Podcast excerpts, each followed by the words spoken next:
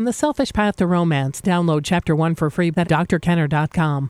I need your help. I have to ask Lorraine out, but I don't know how to do it. All right, okay, listen, keep your pants on. She's over in the cafe. All right, there she is, George. And just go in there and invite her. Okay, but I don't know what to say. Oh, just say anything, George. Say, well, whatever's natural. Well, the first thing that comes into your mind. Nothing's coming to my mind.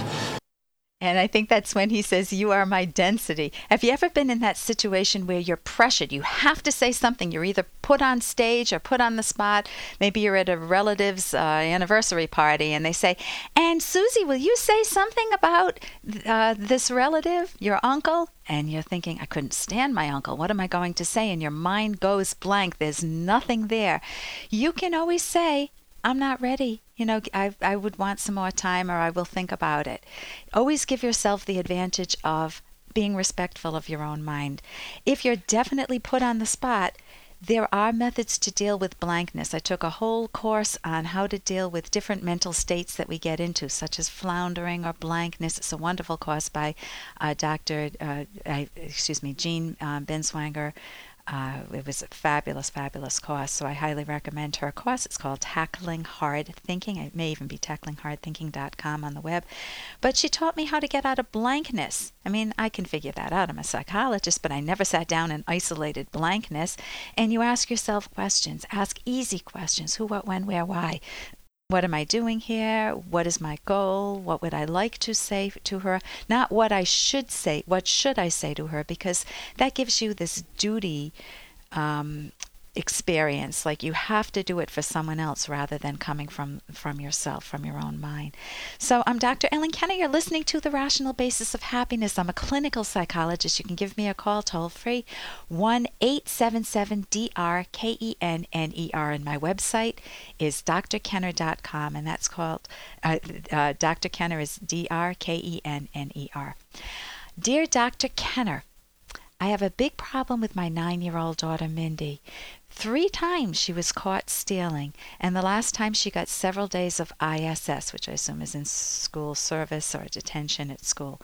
Now she has been caught again, and I just don't know what to do with her anymore. Now listen to this list of what the mom does and pretend you are Mindy, her daughter. We punish her by taking everything away from her and making her do chores, and making her stay in her room on her bed and not getting to do anything uh, but sitting on the bed. But this doesn't seem to work. Please help. I am just out of things to do. I don't want to be her to be put in jail one day! Exclamation point. Thanks, Indiana concerned mom. Okay, Mindy, your, your nine year old daughter steals multiple times. Now look at your solution in slow motion. You take away all of her most precious belongings her iPod, her doll, her favorite dress, her, belonged, her, her, excuse me, her beloved teddy bear, maybe some clothes that she likes, some special jeans. So, is she going to want to share with you what she loves? You make her do more chores. Does this help a child build pride in doing chores? You, you force her out of duty or out of punishment or out of community service in the home to wash and fold the clothes, to do the dishes, to wash the windows, to vacuum the house. You make her stay in her room on her bed. Now that's solitary confinement. So you're treating her as if she's in jail, and then you're worried that she will remain in jail the rest of your life. So, one of the things that th- this is a normal response for most parents. We don't know what to do, so we flounder. We, we try taking away things, we try pleading, we try crying, we try yelling, we try lecturing, and none of that seems to work. And then we scratch our heads and wonder why. Well, we do the same things with prisoners in jail. We put them in, well, that, that's a different situation because you're not dealing with a young child. It's a, it's a person whose personality is already formed. But we know with prisoners in jail that the reform rate is very low. That it's called the recidivism rate. Prisoners are rarely, if ever, reformed. We let them out, they commit more crimes, and they go back in. So it's just an open door, a revolving door. So you may think when you do all these things to Mindy that she's thinking the following to herself. She's sitting on her bed thinking, I feel so sad that I stole whatever it is, the purse. I feel guilty. I will never do that again. You know, this vacuuming and cleaning the windows has brought me to my senses. Mom is so right to take away my teddy bear. And my iPod and everything else I love. I am so glad that she put me on this bed with nothing to do but reflect on my bad behavior. You know what? I think I'll reflect now to figure out why I steal and how I can stop it. Gee, thank you, Mom. I love you so much. Do you remember thinking that when your own mom punished you? What is she more likely to be thinking? Any normal kid is thinking, I hate my mom. She's mean. She never listens to me. All she does is make me do my homework or the housework, her housework. I hate vacuuming. I hate doing hers and dad's stupid dishes. I hate her. I love my teddy and my iPod, and I will never tell her what I love again. She always takes things away. I have to sit on this stupid bed. I hate my room. Well, I'll figure out how to get her back, and I'll get her back bad where it really hurts. Okay, you think that kid's going to steal again? I'll bet she will because it hurts you, it, hum- it humiliates you. So, what does this type of punishment typically accomplish? It accomplishes teaching a kid how to hate chores rather than that having chores be a budding source of pride and efficacy in becoming a mature adult. It teaches them to hide their values from significant others, otherwise, they can be taken away. It teaches them to train their mind on revenge fantasies and you're solidifying your image of her as a budding sociopath and you're solidifying her image of herself that way. It can become a self fulfilling prophecy that she'll end up in jail. Never say that to your kids, by the way. Never predict a negative future like that.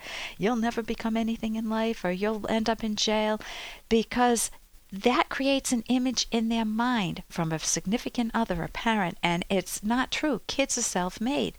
Even with some bad choices early on in life, many of us know we've made bad choices, you can turn them around. I made very few, but I still made some. Um, even with my parenting, I made some.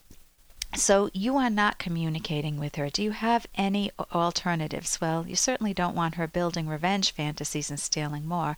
What is missing? Genuine communication understanding her.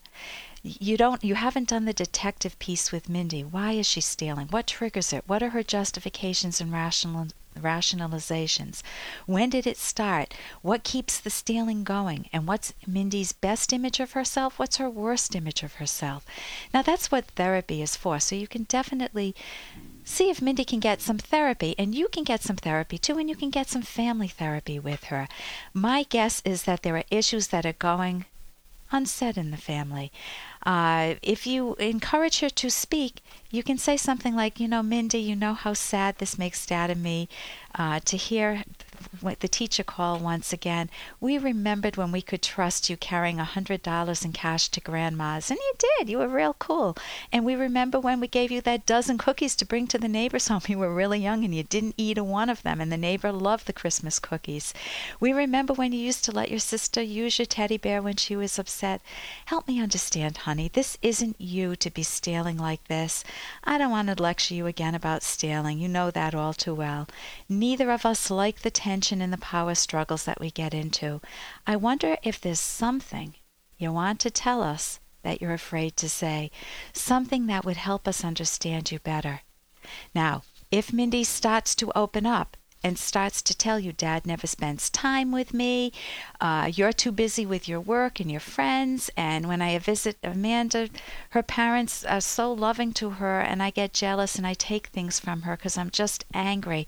You know, if she starts opening them up, don't go back to your old methods and lecture her. I would get the book Between Parent and Teenager by Dr. Haim Ginott. That's on my website, drkenner.com. And also all the books by Adele Faber and Elaine Mazlish are fabulous. I recommend them often. And there's also a book, if you think that she's crossed a line, which I don't think she has at the age of nine and just a couple of times stealing, Before It's Too Late by Stanton Samenow, but I wouldn't read that one right off the bat. I'm Dr. Ellen Kenner, and coming up, I'll tell you why I feel like I am sometimes a widow. And also, we'll talk about returning vets and the issues that they deal with. I'm Dr. Ellen Kenner on the rational basis of happiness. Here's an excerpt from The Selfish Path to Romance, the Serious Romance Guidebook by clinical psychologist Dr. Ellen Kenner. The ideal goal in evaluating a potential romantic partner is to discover a harmony between your emotional response and your rational appraisal. If there is any conflict between the two, it will feel like a red flag. Treat all red flags as a signal to clarify and resolve any confusion and doubts you may have before making decisions about something as important as marriage. If you consider your partner to be a fine person and yet feel nothing emotionally, this will not work romantically. Nor will it work if you feel a strong emotional response, yet conclude consciously that the person is of low character or a poor match for you. You want a strong emotional bond that agrees fully with your rational judgment of the person. You can download Chapter 1 for free by going to drkenner.com and you can buy the book at amazon.com.